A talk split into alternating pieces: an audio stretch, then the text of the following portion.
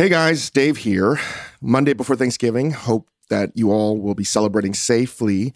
And if you're not going to be making a Thanksgiving dinner, please buy from a restaurant. Almost every restaurant, it seems, is offering a Thanksgiving take home dinner. Please buy directly from the restaurants.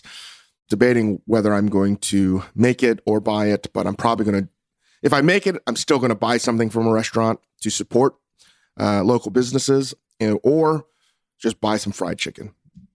And if I do make Thanksgiving, I'm going to certainly smoke a turkey, like I talk about in episode one of Recipe Club, out now on Spotify or however you listen to your podcasts. But hope that everyone will be celebrating safely and uh, not in large groups. This episode is brought to you by eBay Motors. eBay Motors is here for the ride with over 122 million parts for your number one ride or die. Brake kits, LED headlights, bumpers, whatever your baby needs, eBay Motors has it. And with eBay Guaranteed Fit, it's guaranteed to fit your ride the first time, every time. Plus, at these prices, you're burning rubber, not cash. Keep your ride or die alive at ebaymotors.com. Eligible items only, exclusions apply. Apple Card is the perfect cashback rewards credit card. Earn up to 3% daily cashback on every purchase every day. Then grow it at 4.50% annual percentage yield when you open a savings account with Apple Card. Visit apple.co forward slash card calculator to see how much you can earn. Apple Card subject to credit approval. Savings available to Apple Card owners subject to eligibility. Savings accounts provided by Goldman Sachs Bank USA, member FDIC. Terms apply.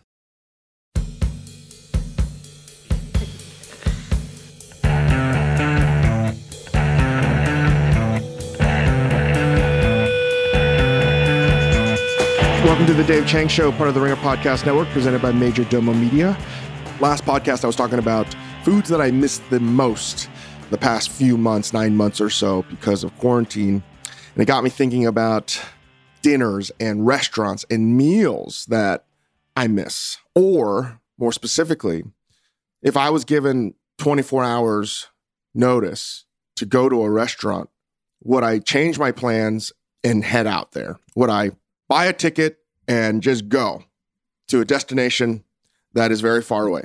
And I will tell you, it actually happened about 12 years ago, 13 years ago. It was like two years before El Bulli. And if you're not familiar with El Bulli, we've talking about the chefs there quite a bit in this podcast over the two and a half years plus.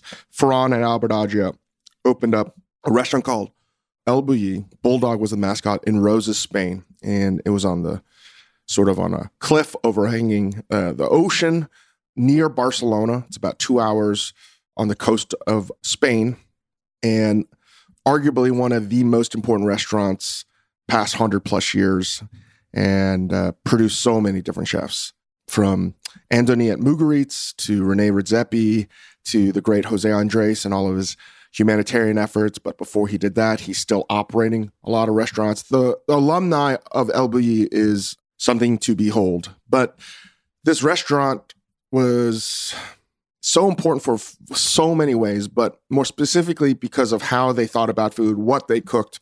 And year after year, it was considered the very best. And whether you liked it or not, you would have to say that it was the most important restaurant. It just changed the whole game. Probably should do a whole podcast just on El Bulli and their redesigning, restructuring of how you would operate and cook in a restaurant. And uh, every year they would do new menu. And they started that probably like halfway into their existence. And, and the, the, restaurant began in like 1983 under Ferran or 87, I can't recall. But somewhere in the mid 90s, they began to overhaul the menu every year.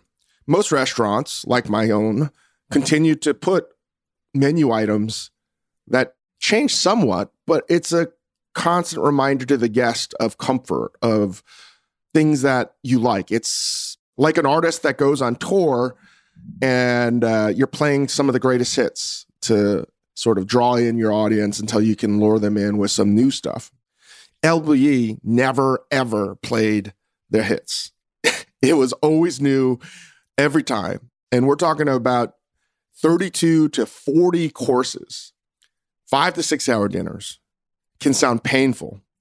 And I was trying to think, a lot of those kinds of dinners, the, the, progeny and the imitators of Bulli are, were sort of in the thousands around the world. Every restaurant was trying to incorporate El Bulli techniques or the style of dining. I'll be honest, there was a period of my life where eating three hour plus dinners was not just all the rage, it was what I wanted to do. That was what I aspired to cook. It's where I aspired to eat at. And if you ask me today, would you spend three hours plus in a restaurant? I would say absolutely not. If I was given an opportunity to eat at the very best restaurant in the world today, wherever they may be, I would probably say no. Even when I get to eat at some of the very best degustation menus. I, I like to eat it as quickly as possible in under two hours. But if I had to eat a dinner that was three to six hours, and believe it, there are dinners that can last five to six hours. It is true. My dinner at El Bulli was six hours. I had a reservation at 6 p.m.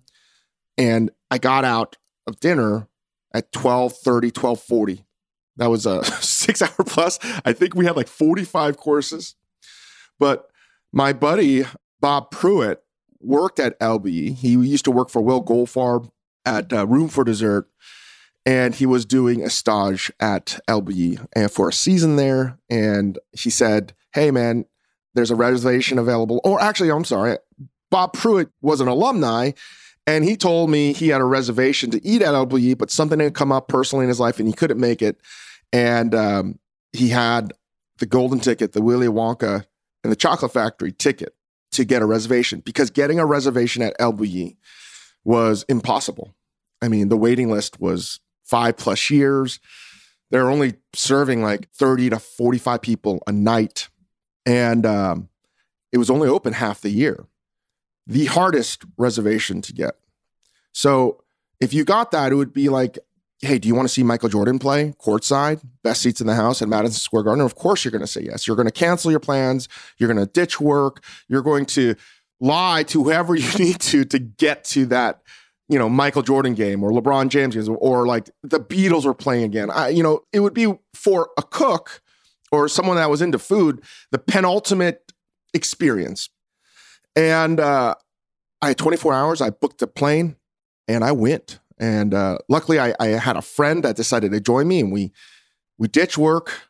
We had 48 hours. We flew to Spain, rented a car, didn't even check into a hotel because they were all booked up.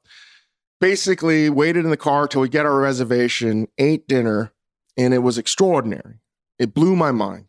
I uh, Never eaten anything like that. Never had food that was so provocative and simultaneously delicious because a lot of restaurants that try to make avant garde food care more about the technique than they do about the deliciousness of the meal itself. And the meal I had at El Bulli was uh, extraordinary. I mean, there was one course of squab, which is wild pigeon, and it was delicately cooked. It was just the breast meat and I had a giant cognac glass with a squab consomme, and there was a layer of smoke.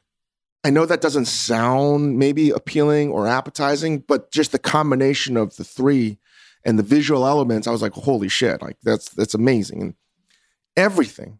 I mean, I have the menu in storage. You're drinking, you're laughing, and it's in a, a Spanish home.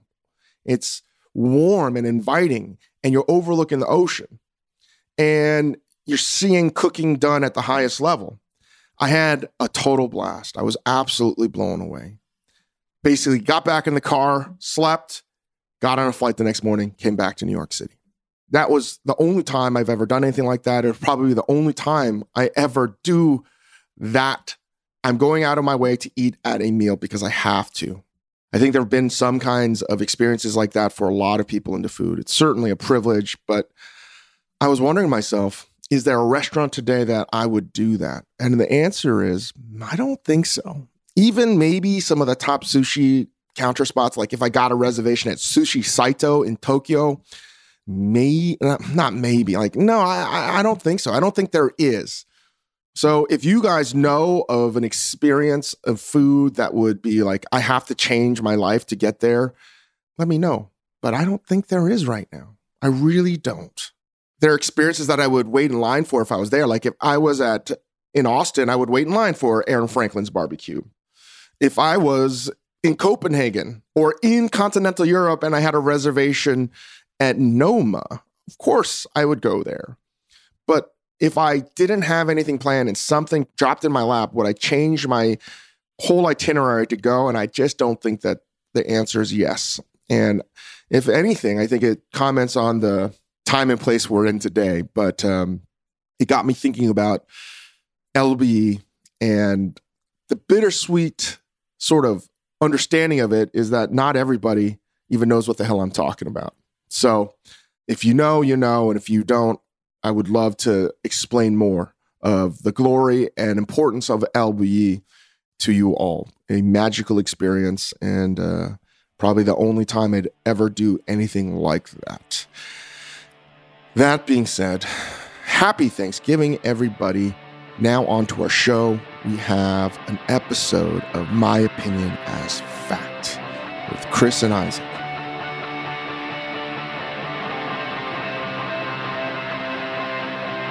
We have a full episode of My Opinion as Fact, and let's just get right into it. It's my opinion is fact, right? For the record, it's not as fact. It's my opinion is fact. Well, that's literally a meta. It's whatever Dave's opinion is that day is the name of the segment. It's all subjective. Okay. oh man, Dave's eyes lit up with the meta-ness of that question, Isaac. He was so excited to hear you ask that question. Because you you've said it both ways, and I, I'm just wondering, like, because I've been titling these episodes, "My opinion is fact." He's gaslighting you, dude. Welcome to the my world God. of David Chang. Mind games. Mind games. Mind games. Uh, all right, supercomputer. All right, let's start with the easy one here. Frozen pizza, overrated, underrated. There's a lot of pizza talk in quarantine. Mhm. I obviously am a big proponent of delivered pizza. The only kind of thin crust pizza that you can get delivered to your home and eat well is frozen thin crust pizza. I think pizza in general freezes incredibly well. So I think it's underrated. But even if you're going to make raw, I mean, fresh pizza from scratch, like frozen pizza dough is great. It freezes extremely well. And I dare say it's a better dough after it's frozen without getting to the science of it. And Mm. Even when it was uh, Stouffer's French bread pizza or Celeste or all these other brands, Tombstone, even Boboli, which is not frozen, is delicious. Again, like I'm a big fan of pizza in all forms and shapes. So Ellio's pizza, you just pop that in a microwave or a toaster oven. Fantastic. So pizza bagels, anything frozen pizza is good in my book, and I think underrated, but probably looked down upon by pizza snobs. I was gonna say overrated because pizza's so ubiquitous and you can just order a pizza. Why would you have a frozen one? But then I remembered that frozen pizza is dirt cheap. Like you can you can live off of frozen pizza, and I think I, I've had a lot of friends who do. Do you think cauliflower pizza is overrated? I do. Yeah, cauliflower pizza Wow. is. I, there's we need a new word for overrated. Like that is so hilariously overrated. It's terrible. I enjoy them. Oh my but God. I'm, I'm obviously oh my god. The black sheep of this podcast. Oh my god. So my opinion does not matter. My opinion is not It, fact. do- it doesn't matter, actually. Now, uh, you you just uh, put the nail in the coffin that Isaac's opinion Yes. does not matter on this because anyone that says and proclaims that cauliflower pizza is great, Oh, it's not. I didn't say it was great. I just said I like it as an alternative, as a quote unquote healthy alternative. then don't eat pizza. Yeah. Well, that's a, that's a good point. Is like why cheat the experience when you can just avoid it altogether? This is fundamentally and diametrically opposed to Chang's philosophy of, hey, just eat a little bit less of good things and not a lot of shitty things. like that, this is diametrically opposed to that philosophy. And just because I say it doesn't mean I do it. So uh, I'm also just saying, you know, you can even get pizza delivered and then freeze it. It freezes extremely well. So I'm cool with it, man. Frozen pizza is great. There's all kinds of pizza that you can get from restaurants that you want to support around the country. You can do it on Goldbelly, or you can even get like Roberta's has a pretty good pie that's frozen that you can get.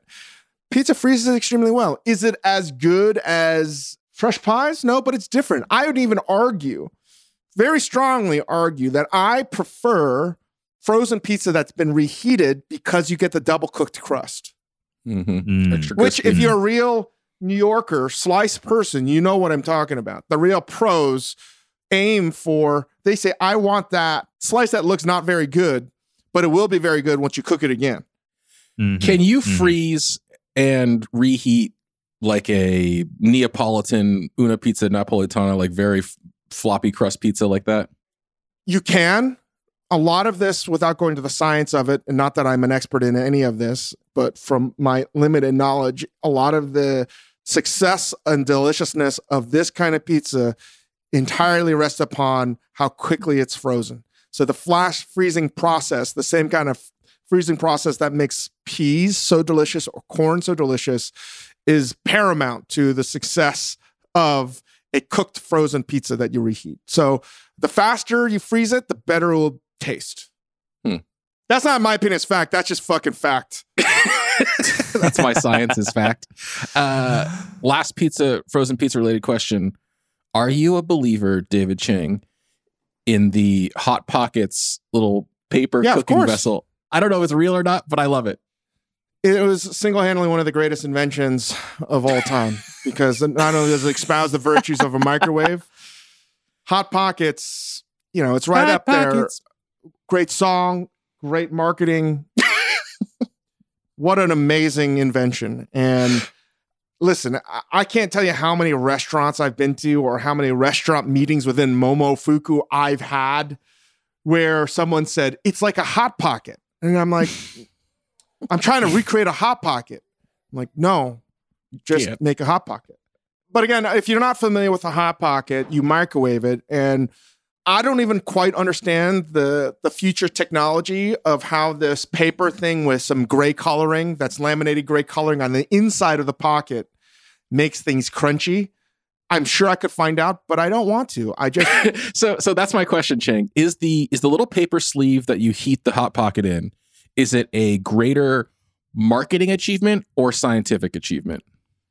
sometimes some things you just have to pass in silence, as Wittgenstein says, right? You, you- you asshole. you, you have to just you know i'm not saying it's ineffable but sort of it's ineffable I, I the thought of the magical properties of this paper line laminated interior thing is near religious for me because i'm not even co- you, you, listen it sounds like a lot of fucking bullshit for me but as a kid as an adult i am in complete wonder and amazement of how the microwaves don't penetrate or dehydrates, whatever the process that I'm sure I could find out, I intentionally don't want to know because it's like I don't want to know how the internet works.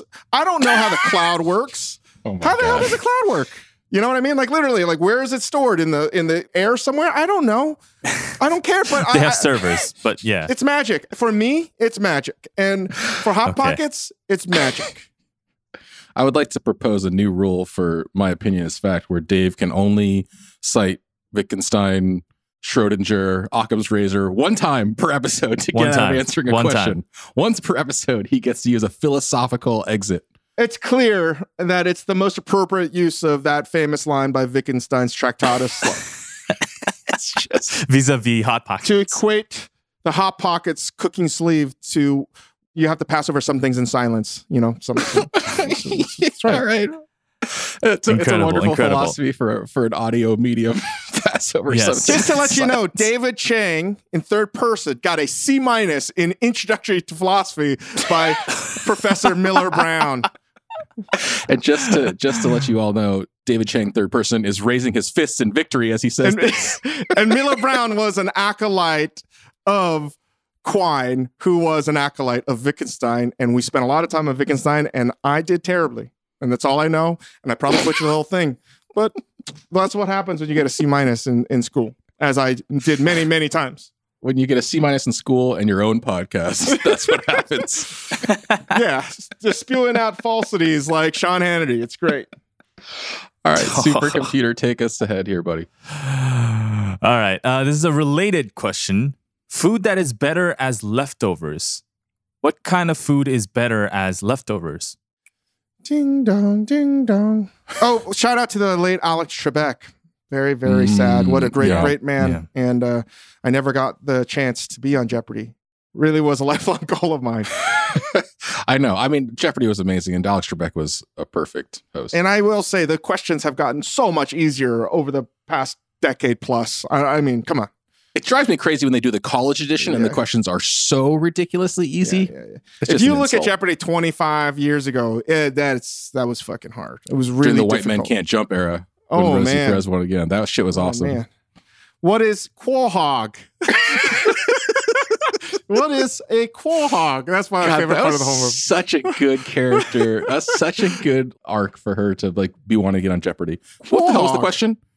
Quahog. The question was food that is better as leftovers. White Man Can't Jump is a great movie, but that's not the question. Um, I. It's a good question. I'll be honest. I'm not a leftovers person in general. I do it because I have to, and I hate cooking. But all joy leaves the food for me when it's done. Like even like a bag of potato chips, right? I'm like, Uh-huh. uh, I don't care about it as much as I did. You know, I I'll still eat the whole fucking bag over time, but it's not like, oh, I, I want it again. And and leftovers makes me sad. Last night, for example, we got Indian food because Grace loves Indian Mm. food. And this morning, because I always make breakfast for Hugo, no one else in the family eats breakfast, and then I always make lunch because usually I'm on calls and and I want to get it all done. And even sometimes I'll start dinner all around like 7 8 o'clock. And I looked at the fridge today and I said, I have some paratha, I have some paneer, I have some biryani, all of which would make a delicious leftover lunch. But this is the privileged life that I have is I don't want to eat it two meals in a row, which is the Mhm. same philosophy why I actually have a problem spending a week plus in Europe. Uh, I can't I can't eat Italian food every day. I can't eat French food every day. I can't eat even the food of San Sebastian every day. Like I could, but I it's not like it brings me joy. And Hmm. the Indian food I'm gonna want to eat the leftovers in probably three days or four days. And by then it's not gonna be as delicious as it, I should be eating it today for lunch. Listen, I, I thought a lot of fucking about this. so it doesn't bring me joy. It's something I try not to do, which is fry lunch. I actually reheated some kongbiji, which is the Korean soybean kimchi stew. That's like basic Korean red beans and rice, and a salted mackerel that Koreans eat a lot of with some kimchi and rice. And those are both frozen. I just sort of thawed out and reheated, and then that'll be ready. And I cook some rice, and I should be eating the leftovers, but I won't. And I could talk forever about this, and I am obviously. and I wonder if anyone else agrees with me. I come from long stock of leftover people. My parents, after I visit them, they Mm. will eat the leftovers of what I bought and cooked for two weeks, just like Oh, every wow. single day. So that's where I come from, and I'm a leftover person. Here's what I agree with and what I disagree with, Chang. I agree with you about the Europe thing's really interesting. When you go to Italy, like in America, I think we're used to being like, what do you want for dinner tonight? Indian, Chinese, Thai, Korean, Japanese, you know, burgers, pizza. If you're like, what do we want to eat tonight in Italy? It's just like, what kind of Italian food are we going to go eat mm, now? Yeah. right. There's nowhere to go. You don't go get Thai. And the, and then nothing nothing's worse than when you're like say Paris and someone's like, no, we have great Vietnamese food. I was like, no, No, you don't. not. I know. I've tried so desperately. Like that's always the sad thing. And Chang and I have good stories too about like being in Europe and Dave three. We're just like, we need rice. We we need spicy food, and then just like settling for the worst stuff. In Copenhagen, Chang and I thought that this restaurant called like Dong Yuan was like the greatest Chinese restaurant in the world, but it's because we hadn't eaten Chinese food in two days. Hey, everything's relative. It's it's a like summer camp attractiveness, right? Attractiveness. We had our Europe goggles on. Is Yeah. what we, we had. Yeah, Uh, yeah. Uh, So listen, the the one caveat to this, why I'm anti leftover, I'm not anti leftovers. A lot of it is how I was raised, and my mother never threw anything out ever. Yeah, it same. was mhm. take it to the point where it's spoiled, and then freeze the spoiled food, and then eat it frozen in some kind of spicy thing, so you can't taste the spoiledness. Yeah. And it just left such an impression on me that I get very weird when there's like leftovers being processed every day because that's literally how we ate. And it wasn't even just like delivered leftovers, any leftovers getting recycled in the next day. And another thing added as a cook, as a professional chef, that's how we eat every day. You, Mhm. You're turning staff meal from three or four days ago or something that was a leftover product. Like if you're breaking down baby lamb to do lamb five ways, you have the lamb carcass and you blah, blah, blah. Like everything is a leftover that's getting repurposed into something you're supposed to eat. And I, in a privileged way, I'm just like, sometimes I just want something that's like new. hmm I hear that. Here's where I disagree with you and what you're forgetting. Cold fried chicken better as a leftover. That's your invention or your your your number one. No, that's Sean. of- That's Sean Gray's uh, invention at Ko. But again, if I had to eat cold fried chicken versus hot fried chicken, guess what I want to eat? Hot fried chicken. Cold fried chicken I do because I'm fat. Uh, you know, and and Sean Sean has spent a lifetime developing his cold fried chicken recipe at Ko. And it's designed. It's any dish that's designed to be cold is is not necessarily cold. So no, I, I Mhm. I dissent and I strike down your your your motion. Chris Ying. motion to dismiss uh, denied. Your Honor, Uh, Your Honor, supercomputer Isaac, yes or no? Who wins this case? Well, I mean, I myself am a leftover. Just a yes or no. We're just asking you, yes or no. yes or no on on the case that fresh food is better than leftovers. Full stop. Generally speaking, You got to be Yeah, like Tony yes. Reality. here. You gotta you gotta give us a winner here. in a vacuum, Chang, I agree with you. Oh wait, we're ta- deciding who won. I didn't even get to state my position. I I think leftovers are underrated because I live in a house where I'm the only leftover eater. My wife Mm, doesn't like. mm. My wife is like Chang. She doesn't want to eat the same meal two times in a row. She just just didn't grow up eating leftovers either. I think certain things suck as leftovers. I think roast meats are terrible leftover. Anything sort of Mhm. like cooked to temperature is terrible. I think chicken tastes weird reheated unless it's in like a stir fry. But man, If I may I'm- add to Ying's counter argument here, Korean food, a lot of the stews and a lot of the soups do taste better a day or two later. I don't know if that counts as leftovers or if it's like kind of intended. It's cooked with the Again, intention I, of being I, eaten. I, I'm feeling like this episode is turning into the Supreme Court or some kind of federal court. and man, now I understand, man. Like maybe if I was uh, just defending food, I'd I'd maybe reach the highest court as a justice or something. oh my god! because I understand Oh it. God. I understand it. I understand what you're saying, Isaac, and I think that you're Yeah. interpreting the food of Korea in a, an incorrect way. That is not a leftover. Korean food is designed that way.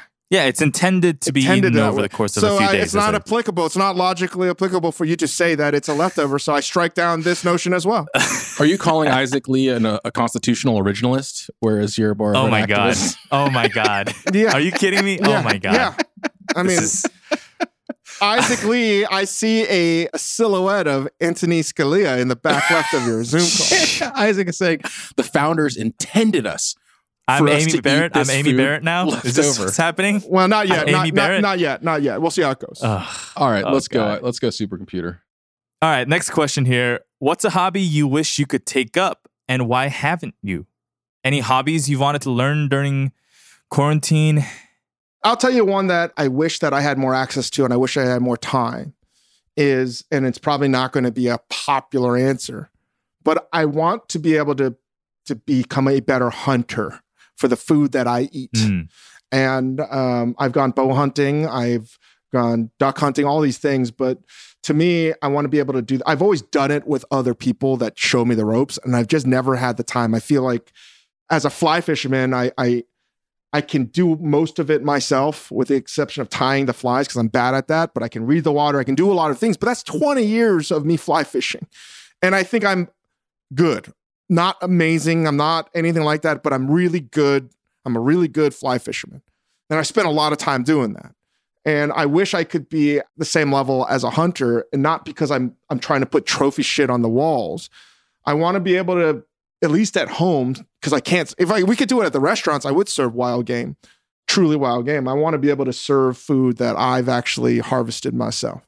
So that I don't know necessarily that's a hobby. That's a desire I'd like to get to, and to put the Mhm. the time and work into. And again, if people are like, you can't do that, I'm like, then you don't understand how food is made. There's always a life that's taken if you're not a vegan or vegetarian.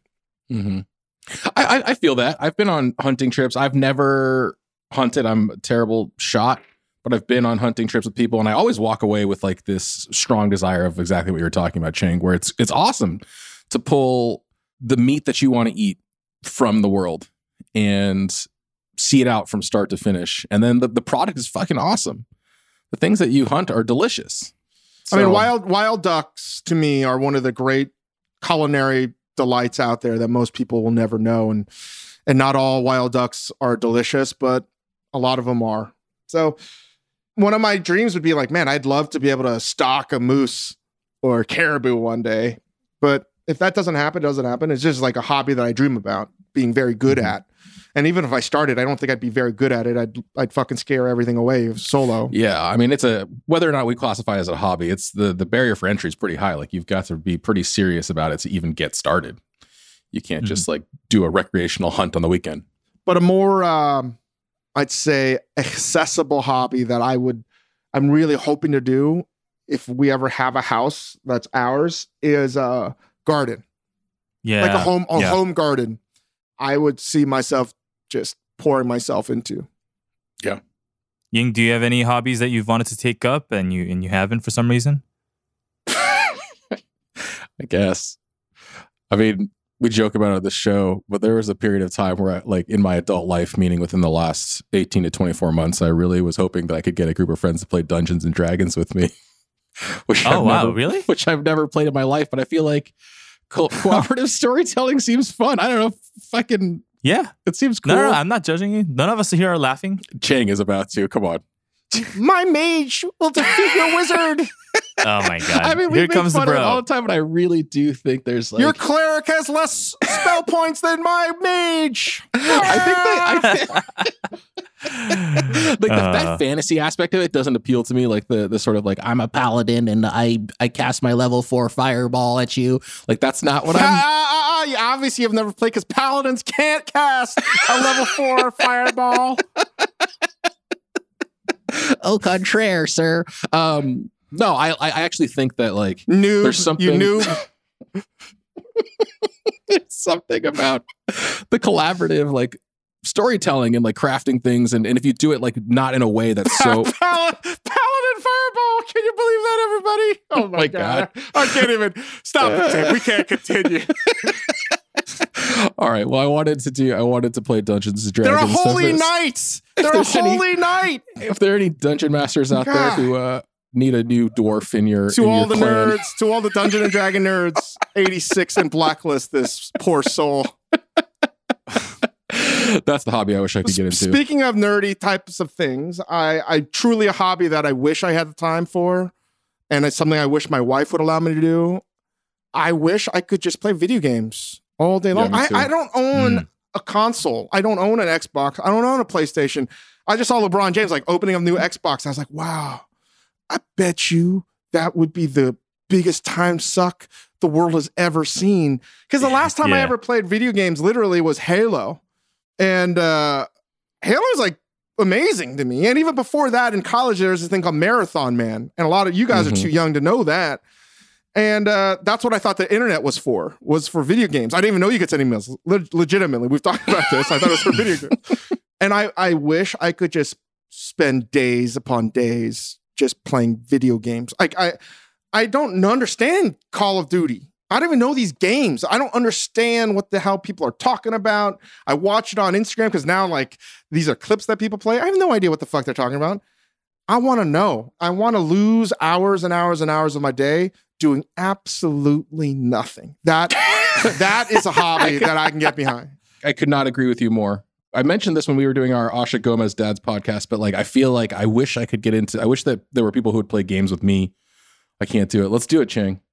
I would never want to play with you because you'd be not good, and I need competition. Uh, we have played Madden together and I whooped your ass, my friend. Ooh, so let's not, let's not fact about check, this fact time. check, fact check. um, no, I was setting you up like Paul Newman in Color of Money. oh, okay, okay, okay. Sure, likely story. This episode is brought to you by eBay Motors. eBay Motors is here for the ride. Look to your left, look to your right. Yep, no one's got a ride like this. There's nothing else that sounds like, feels like, or looks like the set of wheels in your garage. With over 122 million parts for your number one ride or die, you can make sure your ride stays running smoothly, so there's no limit to how far you can take it. Brake kits, turbochargers, engines, exhaust kits, roof racks, LED headlights, bumpers, whatever your baby needs, eBay Motors has it. And with eBay Guaranteed Fit, it's guaranteed to fit your ride the first time, every time, or your money back. Plus, at these prices, well, you're burning rubber, not cash. Keep your ride or die alive at ebaymotors.com. Eligible items only, exclusions apply. This episode is brought to you by Seed. Did you know that most green powders and probiotics don't survive digestion? Seed's DS01 Daily Synbiotic is engineered in a two in one capsule to safeguard viability through digestion for complete delivery to your colon. A broad spectrum probiotic and prebiotic formulated with 24 clinically and scientifically studied strains for whole body benefits, including gut, heart, and skin health. Visit seed.com slash Dave Chang and use the code 25 Dave Chang to start seeding today. That's code 25 Dave Chang to start seeding today. Apple Card is the perfect cashback rewards credit card. Earn up to 3% daily cash back on every purchase every day. Then grow it at 4.50% annual percentage yield when you open a savings account with Apple Card. Visit apple.co forward slash card calculator to see how much you can earn. Apple Card subject to credit approval. Savings available to Apple Card owners subject to eligibility. Savings accounts provided by Goldman Sachs Bank USA, member FDIC. Terms apply. All right. Our next question here. What was your favorite school lunch to eat growing up? Like meaning a cafeteria food or meaning what you brought from home? What do you think? Anything, anything. Just whatever, whatever you ate at school, various levels of education. I can tell you the one that I disliked was the fried chicken, which was soft and mealy coated crust at Chesterbrook Elementary in Northern Virginia. And then the the sausage pizza that was on a square. I never understood why they that was the, actually the one bad pizza I've ever had was that and um, close behind which I think was the original McRib before McDonald's picked it up.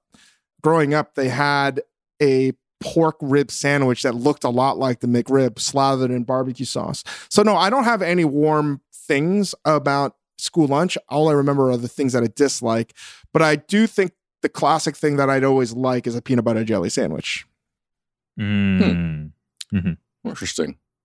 I was uh I mean we've talked a million times on this podcast about being embarrassed about the food that you have for lunch and all of that stuff, but I didn't I never ate lunch in high school. I was I had like a I don't know, crazy hangups about eating in front of people. And so I just didn't eat lunch. I just ate extra dinner. but uh Really? w- yeah, I just didn't eat. I was You like just- a fat you just hung Asian out? kid who like ate had weird stuff. I didn't eat lunch. He was studying. He was doing his extra credit class. I was too busy you would go to the nearby community college and Ying take was one another of those. Yeah, Ying was one of those assholes that graduated with like a four point eight four. Like, how the fuck do you get that 0.84 extra?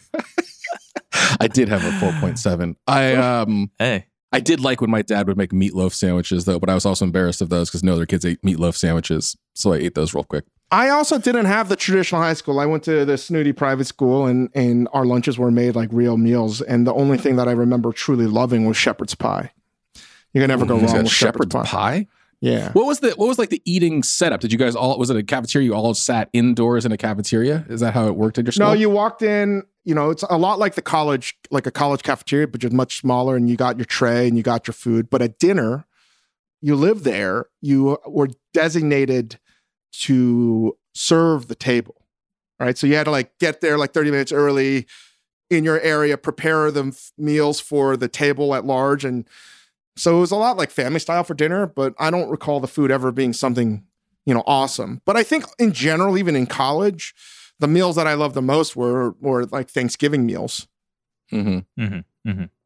I always forget that you lived at school. How often were you at home? I have no idea. I don't even remember. Not that much. damn. Got real. Got real. Yeah, there. my parents hated me. Jeez, I, I got that got real dark. Um, my favorite school lunch was yubuchobap. Whenever my mom would make those, I don't know how to say it uh, even in English, but Chang, you know what I'm talking about, right? no, I don't. yubuchobab. It's the um Oh, the metal box thing. yeah, well yeah, it would be like it's like rice balls and like a fish cake little covering thing. I don't I don't I genuinely do not know what it's called in English if there is e- even a name for it in English, but those would be the best cuz you can split them up and you can like eat them during class. I like sneak one out of my backpack and eat it during class Oh, when I'm hungry. oh. it's it's so wrapped in to- uh, wrapped in tofu skin. Yeah, yeah, yeah. Is it tofu skin? Yeah, oh, I, didn't, yeah, I thought yeah, it was fish. You can bad. buy you can get canned tofu skin, and uh it's I think has its origins in Japan. I don't know exactly. is it but is it like inari sushi? Yeah, yeah, yeah, Chang? yeah. Is that what it Yeah, yeah, okay. yeah, yeah, So it's like a little sweetened on the outside. yeah. yeah, it's Okay. it's sweet. It's a little bit of a sweeter kind of yeah. Yeah, I could. I love could, those. I could have guessed that you like those, Isaac. I saw Sure, Amy Coney, sure. Coney Barrett eating one of those from under her robes. Oh, she just pulled one out, and jeez. snuck one. Is Isaac Lee also played early to Notre Dame. I absolutely did And not. Not because he liked the football team, but he loved the values. Oh my god. This is okay. All right. oh my god, it's so bad. All right, Let's Back. move on. Um mochi ice cream, overrated or underrated? Severely underrated. And to the point- Severely underrated. And to the point, this it's a ripoff that they charge you like the seven bucks for like five pieces. They don't even give you like six pieces. They give you like five. It's the mochi ice cream makers are goddamn cocaine dealers and they know it. and I, I know a lot about this because in the early days of Momofuku, I didn't know anything and I was too much of an idiot to care about making pastry until we hired Tosi. And we had uh, Corey Lane, our first GM, great general manager. He was a old Nobu manager. And he told me how they would serve. And I was always like, man, when you go to Nobu, they give you the sickest mochi. I was like, man, how do they do it? And he's like, no, they buy it from Hawaii. I was like, oh, what? They just buy it from Hawaii? I was like, so we started buying it from Hawaii. And uh, we just started to just, we just got the mochi when we'd cut it frozen and we twist it so it looked like it was something. But we tell people too, it's like, you make this? Like, no, and don't, no one cared because that's how much people loved frozen mochi. I mean, mochi ice cream. And the key to mochi ice cream, the absolute key, because most of the time it's got so much methyl cell in it. So it's, it's like very stable temperature and, and like sometimes guar gum and all this kind of shit. You gotta really temper it. You gotta temper it just to the point where it's the, I don't remember the scientific state of frozen and liquid simultaneously. Because then it's not about biting it. You pop the whole thing in your mouth, and it's like the best fruit gusher ice cream thing you could ever have. I'd also say overrated is anyone that tries to make mochi ice cream from scratch. You cannot do it Mm. as well Mm. as machine.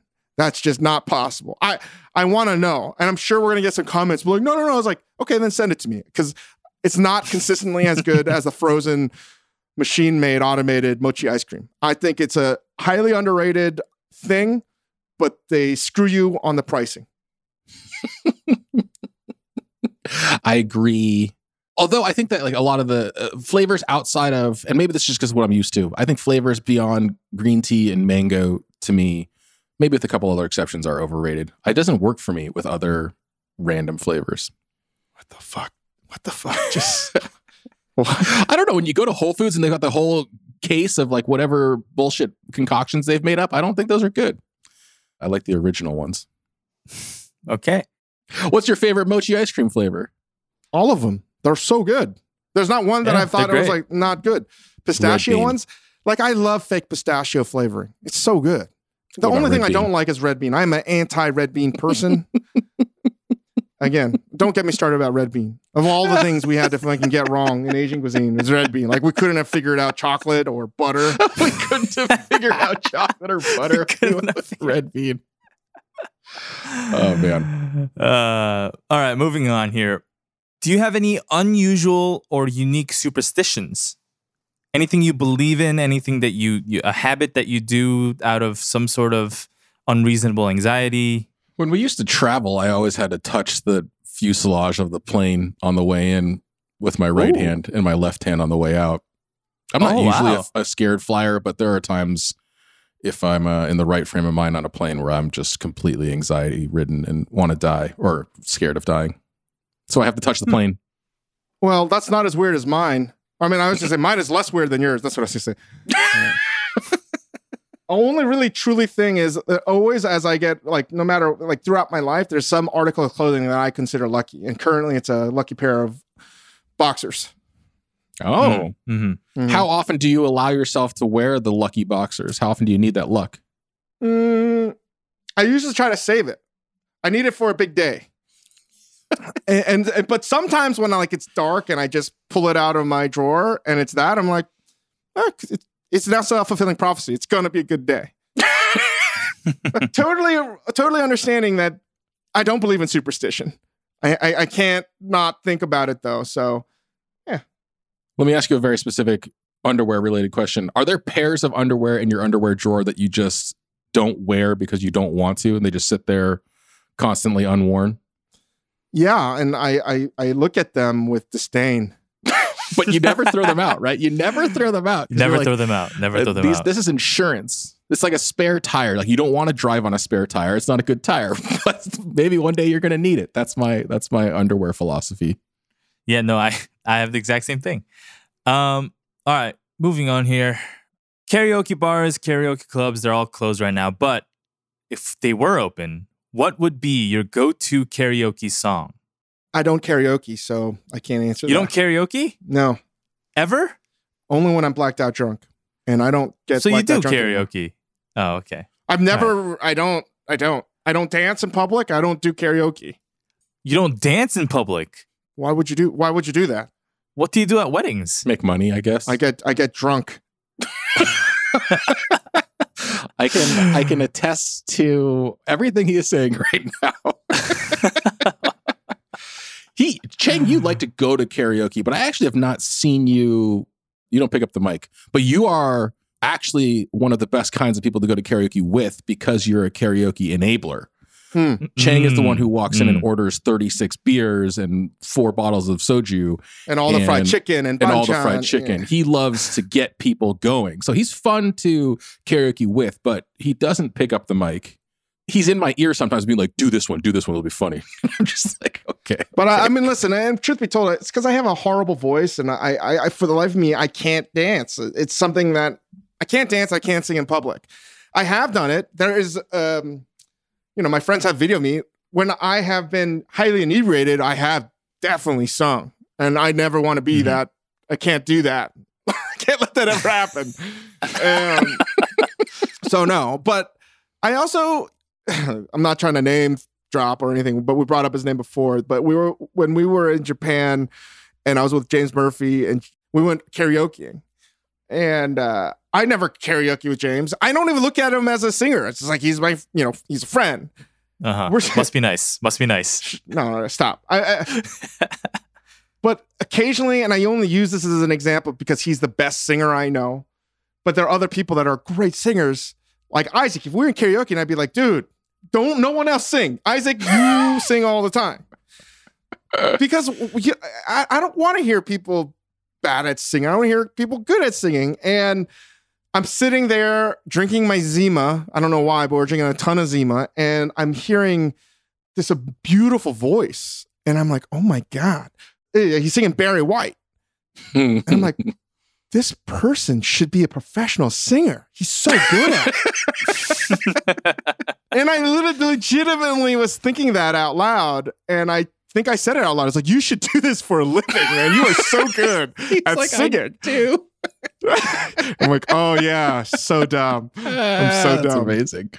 Um, I agree with you. I like hearing people who can sing, sing. But can I tell you the worst kind of? I feel bad because I don't really mean this, but the worst kind of person to karaoke with is Priya Krishna, our friend Priya Krishna, who has a very good voice, but Mhm. always wants to sing duets.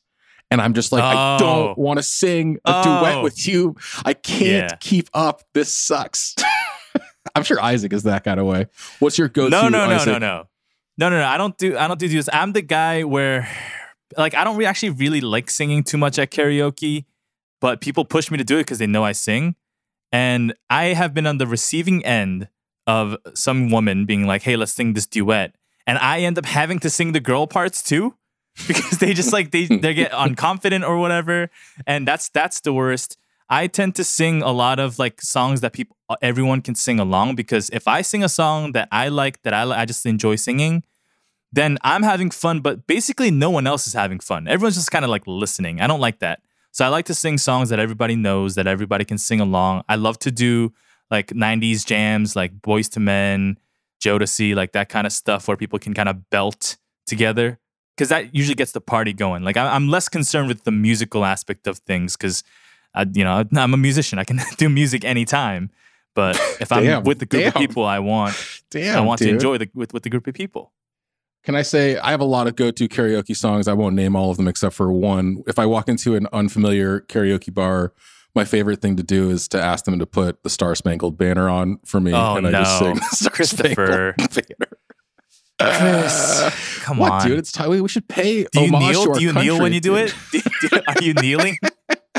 I sing the stars, or I'll do, or sometimes I'll do some uh, Christmas songs. Little Drummer Boy, underrated. Well, uh, well, li- listen, you know, my dislike of actually being in karaoke or talking about karaoke or thinking about karaoke is so great that I have completely checked out of this conversation. I have no idea what the fuck you guys are Good talking about. all, right, all right, let's move on. let's Good move on. Let's move on to some some food questions here. Um, are there any foods you eat despite knowing it will make you feel horrible afterwards?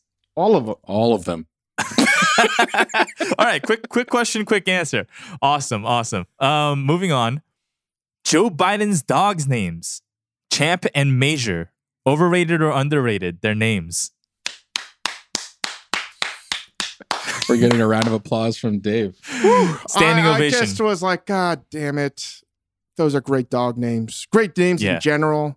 Yeah. I think the two best names uh, for football in football were Champ Bailey and Boss Bailey. I mean, you can't get better than those two Mm. names. Mm. And uh, anything that's named Champ is as good as Doc. Doc is like the best nickname you could have.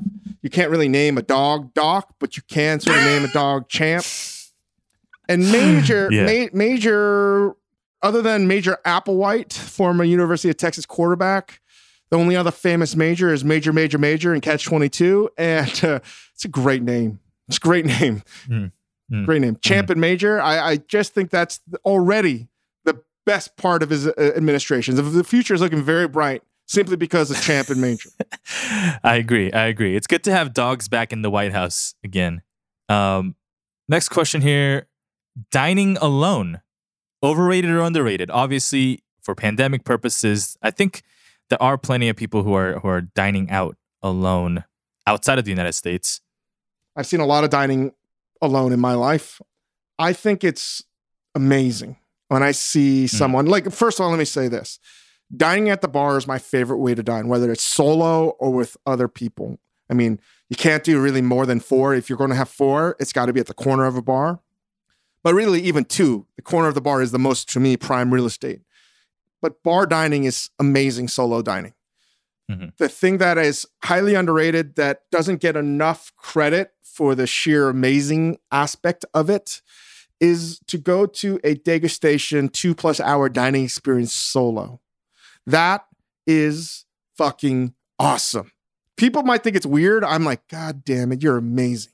I know nothing about you, but you're an amazing person to be like, I'm I'm gonna spend, you know, a few hours solo time eating awesomeness. And I'm not even gonna read a Mm. book. I'm just gonna just meditate and eat something great and drink. When you see a solo diner polishing like three bottles of wine solo, eating all the chocolates at the end of the meal, and Mhm. doing mid course this, mid course that, it's like this person is a true gourmand, and they're, you know, in my book, that that should be celebrated, not seen as weird. We need more of that. Wow, I didn't know you had such intense feelings, Chris.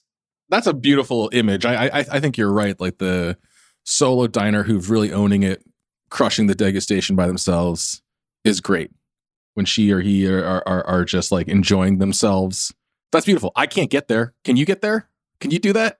I've done it a lot. Like when I lived in not degustation, I didn't have the money, but when I'm I've traveled a lot by myself. I like traveling by myself. I've had a lot of meals by myself. And even when I'm in New York, most of my meals I feel in my life weirdly have been by myself. I'm a big solo diner. I don't like talking to people in general. I just want to like, you know, focus on my food, get it done, and get out. And uh, sometimes have a conversation with a bartender, but like I'm not there when I'm dining solo to have to meet people. I'm there to eat and to have some quality solo time. So I'm just laughing because you were like, I don't like talking to people in general, and you Yeah. have your own podcast. I know. I know. Unreliable narrator should be the name of this podcast. Um, Oh. but but uh, I think eating solo in Asia is very commonplace, and Yeah. it's also something that you see when you eat noodles. And I've seen a lot of that in my day having Momofuku noodle bar. You need to eat noodles by yourself unless you're eating zaru soba, right? Like cold soba, Mm. something that's cold. But if you're eating ramen, you got to eat that solo because you don't you can't talk to somebody. That's eight minutes, seven, eight minutes of like concentration. It is, I am focused on eating this while it's boiling hot and f- trying to figure out how not to burn my fucking mouth. Hmm. Right. While eating it, because you have to eat it quickly because, first of all, you need to get out of that chair because the chef's looking at you. Secondly, the peer pressure of the slurping noise. Right. Mhm. If you haven't been to a real ramenya in Japan or in Asia, doesn't have to be a ramenya. It is this. Now, all of you guys do that. Times 15 or 20, that's literally all you hear. It is Mm. so annoying. So the only way to make it not annoying is to join the cacophony of noise. By going, and, and listen, you eat it so goddamn fast that you leave in a sweat. You can't do Mhm. that. Like eating solo in Asia is an art form, and people in America want to talk over food that they should be eating. Talking in restaurants can Overrated? be overrated. incredible, incredible. Next question: What's your favorite popcorn topping, or how do you like to consume popcorn? First of all, I make popcorn a lot. I grew up eating the microwave popcorn, and I don't think you need to add anything to it because of the hydrogenated cottonseed oil and the fake butter. It's awesome, but it's so bad for Mm. you that I don't eat it anymore. And microwave popcorn is unbelievably successful, right? It's so good at popping almost all the kernels. Real modern ingenuity. I make it in a lot of olive oil. I don't add any butter, and I just add, you know, not a plug, Momofuku savory salt because that's great. Or sometimes I do tingly, and I mix the tingly with some spicy. And before we had our own savory salts, I would just add MSG, and I would never, ever, ever put uh, nutritional yeast because um, that's that's um, I, I I mean, listen, people would agree with me or not. The reason I don't, I just think it's fucking racist bullshit. So there, that's what I think about nutritional yeast. I mean, it's not that like I, I don't use it, but I mean like, listen, let me rephrase this. I'm totally in down with using nutritional yeast. What pisses me off is when people say I use it because it's a healthy MSG. hmm Mm. We use nutritional yeast because it has a different flavor of umami, but people that use it outright because it's healthy and it's not MSG, I'm just like, no. it sh- you know. And I feel like that's how a lot of people use nutritional yeast on their popcorn. So Do you I'm feel the an- same way about the sort of granulated mushroom powder stuff? People say that's the healthy non whatever MSG. guanylate acid. I think guanylate acid six is the glutamic acid used, and that's just a form of, you know, it's like it's tangerine and orange. Mhm, mhm. yeah, it's tangerine citrus. It's grapefruit citrus. Like, yeah, it's it's the same shit. But a little MSG on your popcorn with some salt goes a long fucking way. I agree. Cheng, you and I went and saw um we saw a movie one time. We saw Inside Out because you were like, I want to cry. and that was when they had just started putting out those little shakers. Wait, Like, wait, who, what's Inside Out? Who's who's Inside Out? The Pixar It's a movie. Pixar movie. oh yeah, yeah, yeah, Yeah. Didn't make us cry. It didn't Wasn't make it- us cry, and you were pissed about it at the end. Yeah. You didn't cry at hoping for a Inside Out? Cry.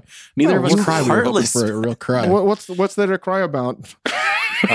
God, wow. There was When, nothing uh, sad. Like the parents got divorced. Uh, no, no, okay. no. When the little when when her little friend can't make it out of the canyon, that's a sad moment. I forget what it is. Um, Um, uh, uh, to me, that was the worst Pixar movie of the past fifteen plus years. Inside Out was? I don't remember anything about that movie. well, because we were so focused on these little, we had never seen these before. I don't know if you remember, they had those little like spice shakers of just cheese and salt and MSG that you can sprinkle Mm. all over your well, popcorn. like I mean, the thing that I like is shaking ranch on Yeah. MSG, like ranch powder, because that's just basically MSG. And the reason why people like ranch is because it's MSG. I mean, just science is backing me here. Just look at your fucking label. All the people Mm-hmm. that love ranch but don't like MSG, trust me, the reason you like ranch isn't because of the buttermilk tartness. or the herbs. Your body is not attuned for the buttermilk tartness or the You tarragon. like it because the it's a vehicle for MSG. Yeah, I mean, if, no, if somebody else is making popcorn, I'm still a sucker for kettle corn and shit. No, But- but the sweet corn stuff, come on, man. Like, uh, no, no caramel corn for you. Cracker Jacks No You know Cracker what? Jacks. Cracker no Jacks. Cracker Jacks. sucks, and Cracker Jacks toys suck. It's So not there. even toys anymore. It's just like a stamp. Anyway, Okay, let's close this out. This is a recurring question on the show. What's the best thing you ate this week? We're recording this November 13th. Ooh, I know. Okay. I made it yesterday. It's for Recipe Club. And I won't say which recipe, but it was very good. And it wasn't Chris Ying's pork recipe, that's for sure. And it wasn't mine either. And it was Oh, very good. And it wasn't, I didn't actually follow the recipe exactly. And I definitely Oh, doctored it to make it better. Of course. Of course you didn't. Oh my god, of course. And it was it was really, really good. There. All right. It was, it was right, a, it was a- it was a roasted pork shoulder for a recipe club that probably will air around the time this comes out. All right, little teaser, little teaser. Ying? Uh, my runner-up thing I made that was really good was a recipe club thing. I liked my uh my recipe, not the pork one, but I liked my other recipe for a recipe club. That was very good. And Oh, I the will defend vegetable it. ve- vegetable dumpling. Mine was meat. Mine was Which the pork one. Just pork and cabbage. I thought you did the char charshu. Yeah, for for the pork, but I'm saying for the gyoza, I did just pork and cabbage gyoza. Oh, oh, oh.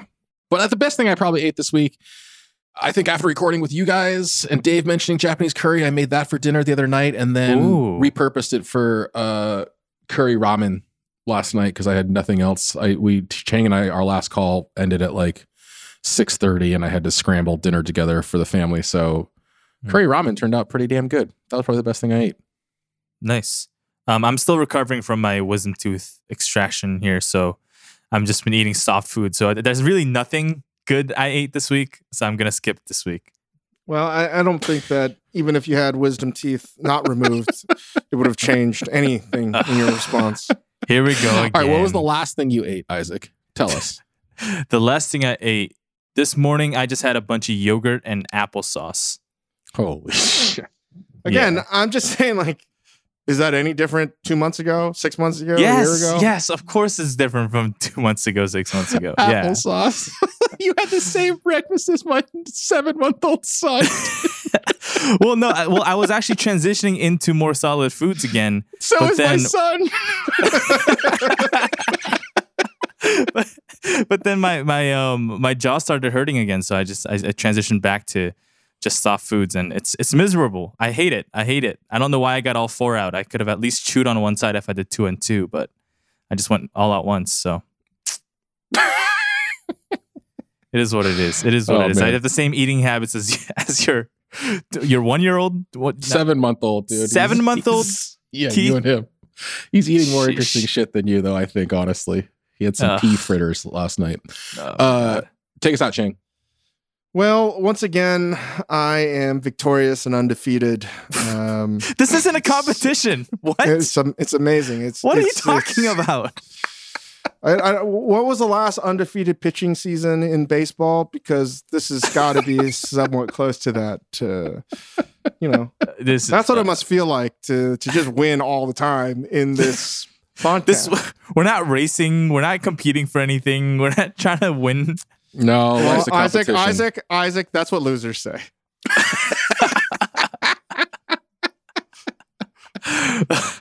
okay, okay. Yeah, nobody wants a gentleman's bet. Let's put some money on the line right. here. There's no bet. What's the prize? There's nothing at stake here. What is I this? congratulate my opponent, David Chang, for another hard-fought victory. You concede. I you graciously concede. Oh, concede. I mean, if Trump wants to see rigging the election, they should just come and see me. Oh, um, okay. is that the great. Uh, outro? Holy shit. Okay. I mean, do you want to do? Okay, give us- yeah. Give us five stars how you rate this podcast uh stitcher spotify itunes feels weird since we're almost all doing spotify stuff so no we, we have to praise spotify i guess but No, give us yeah. five stars Li- listen on Spotify and Yeah. only only use Apple Podcasts to give us five stars. yeah that's it that's it apple you heard that i didn't say that I Isaac said it. Yeah, that. I, employee of Spotify. I, I will say it. I will proudly say it. and uh listen to Recipe Club and, and keep on sending us questions to Ask Dave at Majordomo Media and um, eat some frozen pizza. And don't eat yogurt and applesauce unless you're a mature adult.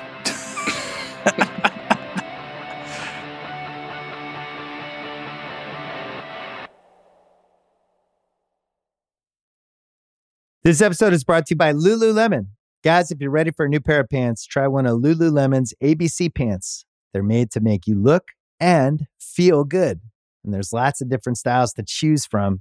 My favorite, because I walk around LA every day, I like the joggers. I'm not jogging, I'm just walking fast. But if you're working out, I would try them out. And if you want something a little sleek, maybe business like, maybe try the ABC Slim Fit trouser. But I am a joggers guy. I just, once COVID happened, I was just like, I'm, I want to wear jogging pants and joggers and all kinds of soft pants as much as I possibly can, especially when I'm working out. Ultra comfortable and versatile. ABC pants are really in a league of their own. Buy a pair right now at lululemon.com.